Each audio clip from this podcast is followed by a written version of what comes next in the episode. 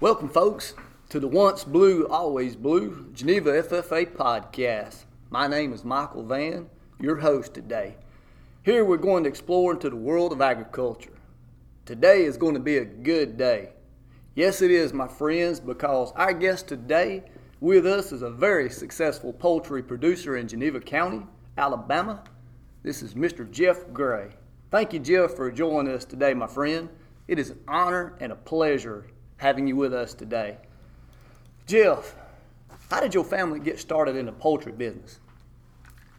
Michael, first of all, I'd like to thank you for having me on today, along with this young man here that's overseeing this. Nice to meet the youth at Geneva High School. Back to your question, as far as how we got started out, it was back in 1986. My dad and mom, they owned some land about 5 miles west of Geneva, and they constructed four broiler houses with Southland Foods out of Enterprise. And then slowly over the years, or I guess kind of quickly to start with, they expanded, went up to 6 houses, then went up to 10 houses, then went up to 14 houses. And then in the mid-90s, they bought a farm close to Samson that consisted of 24 houses. So basically from 1986 through probably 1995-ish, they accumulated up to 38 total broiler houses. And basically, I may be long-winded, but I'll kind of explain. A broiler operation is where the company, the poultry company, will bring you a hatched chick, a little fuzz chick. They're about an ounce or two, and you keep that chick, anywhere from 35 to 42 days.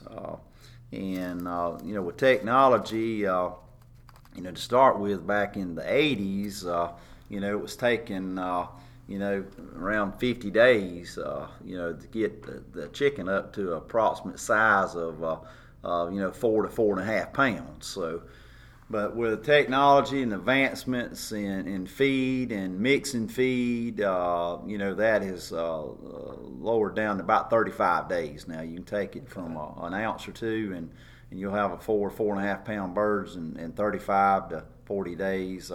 But now basically, that was then. But now technology is, as Jack could tell us about it all, it's changed. Right. I say we, you and I, we graduated together from high school, and we came up in the 80s, and not trying to date myself or anything like that. This young man, I think I'm a dinosaur over here. But anyway, graduated in 1990, and, cell phones was just kind of getting out. You had the bag phone, cell phone, and all this, but now technology's advanced so much on these houses. And we, my brother Scott, he graduated here in 1988, and basically him and I, my mom and dad's done gone on to the next life, and we got 2 farms. I've got 1 farm, and we've had to retool, and we've built these what they call mega houses, and they're 60 right. foot wide by 600 feet in length. 36,000 square feet in 1 house, and basically you can take your smartphone here, and we're sitting right here today in Geneva at the Ag Department, and I could turn on the phone and turn fans on or off at the poultry farm, which is 5-6 miles from here. You can just change things and all that right from your phone. So technology has increased tremendously on these houses as far as to what you can do with them and the equipment, and that's what kind of helps speed up on the grow out time and on the feed conversion. You got different feed pans. They developed them. They designed them. Where your feed conversion is a lot lower, and your bird weight's a lot better. It's just overall the house conditions have improved, for the chicken, which allows the chicken to grow faster and quicker. And but I think I answered your question on that. We'll move on to the next one. Well, technology sure has brought the poultry business along, hasn't it? Yes, definitely has. It's kind of where, where the technology used to, like I said, back in the 80s and 90s, you'd have to have a lot more. It was labor intensive. Right. You'd have to have a lot more employees out working on the farm, constantly monitoring the farm because you didn't have the smartphone. You couldn't pull up and look at house temperatures. You know, even now these houses you can put video systems in them where you could actually look and see what the chickens look like inside the house from a remote area. You know, I don't go on many vacations. My wife probably says I need to go on more, but if I was down at Panama City Beach, you know, I could take my phone and kind of look in the house and see what the chickens look like and see what temperatures look like. As far as on the brain, that's what the controller that runs all the fans and heaters and ventilation and all that. You know, you could just sit there at the beach and watch the waves, and you could turn on and off fans. So with the technology, you reduce the amount of labor, but you still do have labor on the farm. You've got to have, people. This smartphone can only do so much. You know, you got to have somebody actually physically go in the house every morning and basically go about every hour or two. You need to go in and check. Walk inside the house and look at the birds, look at the conditions, and make sure it's okay. But it has reduced the labor tremendously on a poultry farm to where it's not like it used to be. Okay, that's good. Well, how, from a labor standpoint, how many employees do you have working now? Currently, out at the farm, we have I have two full-time employees and also have a part-time employee.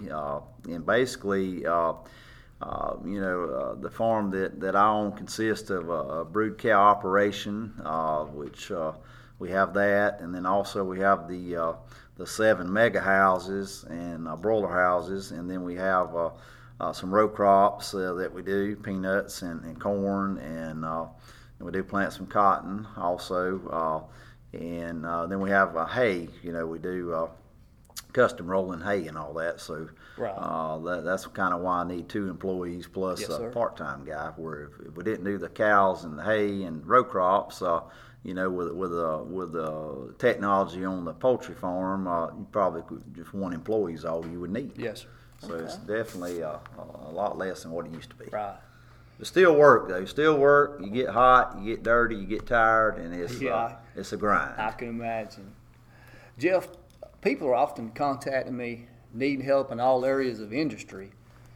Is it difficult to find labor to help you on your farm? Well, Michael, I'm going to be honest with you. Yes, it's tremendously hard to find anyone.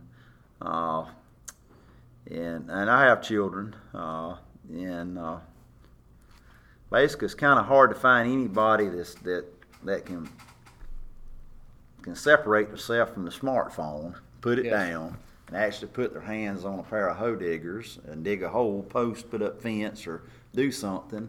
Or find somebody that's willing to go outside and get hot. Used to, I'll go back to the 80s and 90s, the dinosaur ages, what this young man will probably think over here that's recording this. But used to, you had young people out cutting yards, picking up limbs, raking yards, and doing all that, getting hot. And now you just don't see that a lot. The youth, what I say, not all now. I'm not characterizing everybody like this, but I'm just saying the youth likes to be inside and play video games and stay on the smartphone. So yes, it's hard to find somebody young, under 18, that's willing to come out and work on a cattle farm or a poultry farm or a row crop farm, and actually show up for work all day, willing to get hot, willing to get dirty, and to come back the next day. So I have trouble finding help. Jeff, would you recommend anybody these days to go into the poultry industry? Michael, yes, I would. It's been good to our family. Like I said, we've been in it since 1986.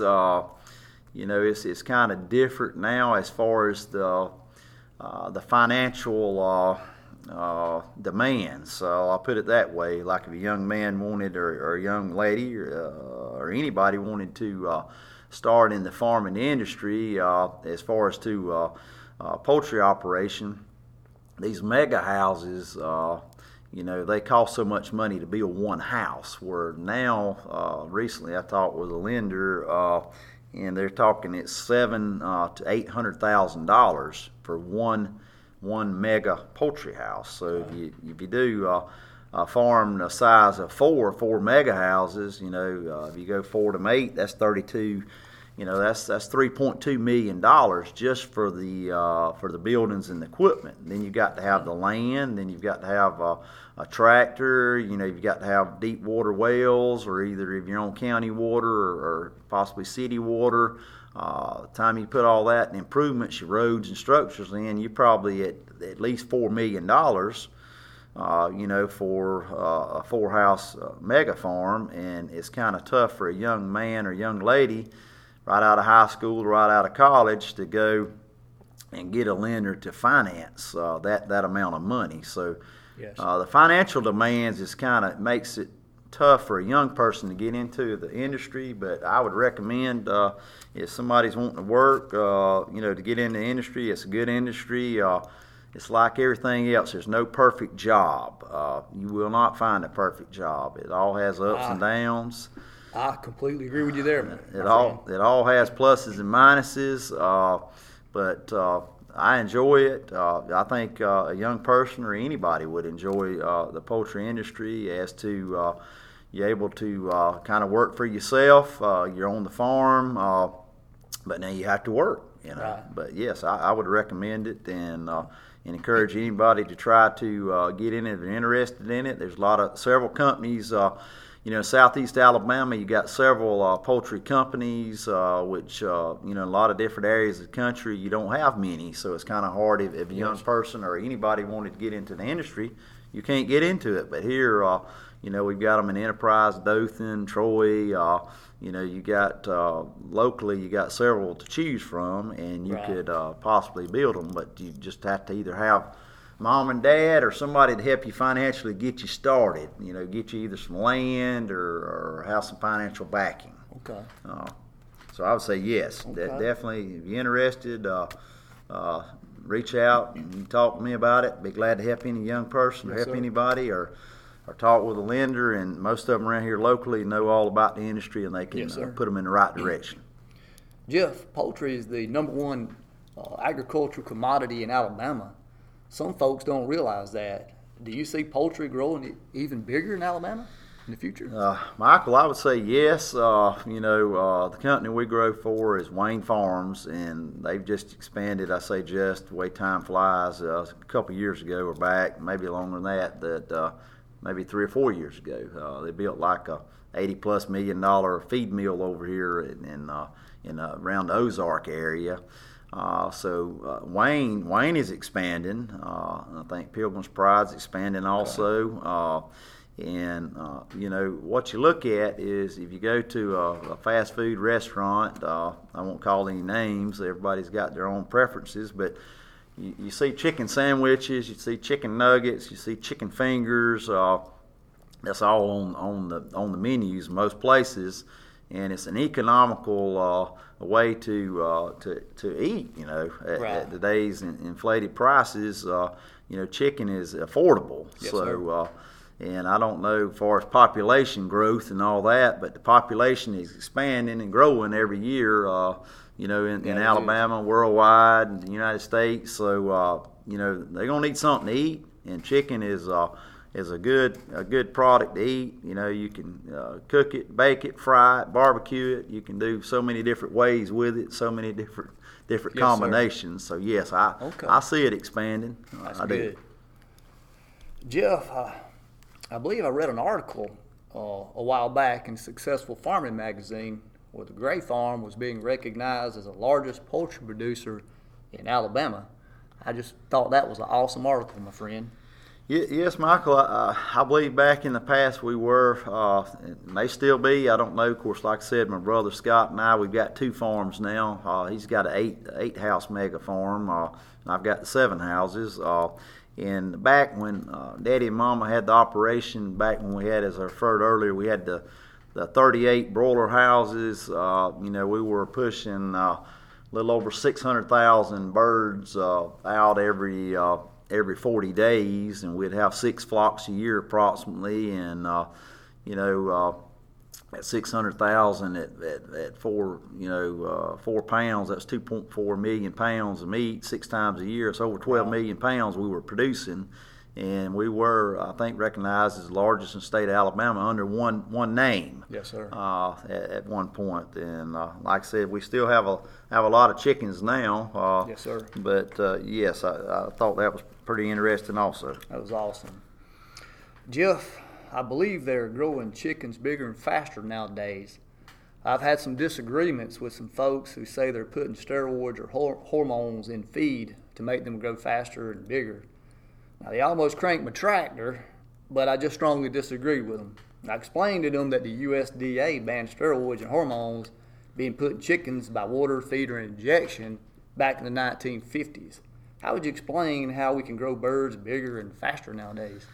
Michael, I'll go back kind of a little bit, what I touched on a little bit earlier, as far as the technology, the equipment in the houses, the capability as to ventilation, the air exchanges in the house, because like in one of those mega houses, you'll have approximately 49,000 chickens. And they're in there eating and drinking and feeding water, and they're putting off water vapor in the air, so you've got to have proper ventilation, fans to exchange the airflow, and you got to have vent boxes that allows air to come in at the top of the roofs of the house. All these new houses have drop ceiling houses, and you've got the vent box where it'll reflect the air, and it'll mix the air and exchange the air. And with the fans and with the controller and the technology and with the stir fans you have and, the heaters you have in the house is so much advanced compared to 1986 that's what allows the bird to do better. It's a better environment, and it allows the bird to grow all faster. Now, personally, with our farm, I'll tell you this, before every flock, before they come in and remove the birds and take and process them, about a week prior they'll come out and they'll pull a sample.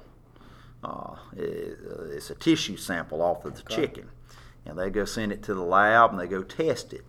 So USDA is kind of got stringent on checking and monitoring. That's good. And as far as anything that's in the tissue of that chicken before it's processed. Now, this is approximately like a week before. So if anything came back, then they wouldn't process those birds and put them on the market. So, yes. There's a lot of regulations.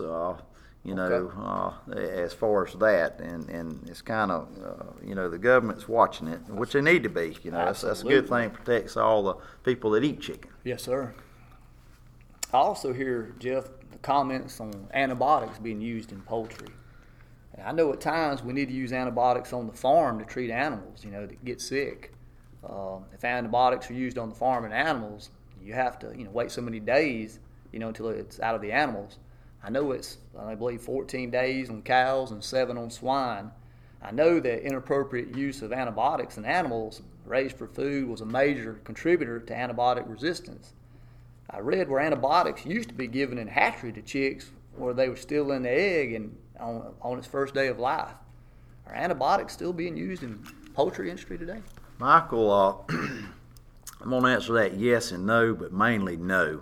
Most companies are going to what they call an antibiotic-free chicken, and you'll see it advertised. If you go to the grocery store, you'll see it on the label where it'll say antibiotic-free. And basically, our company, Wayne Farms, they raise antibiotic-free chickens.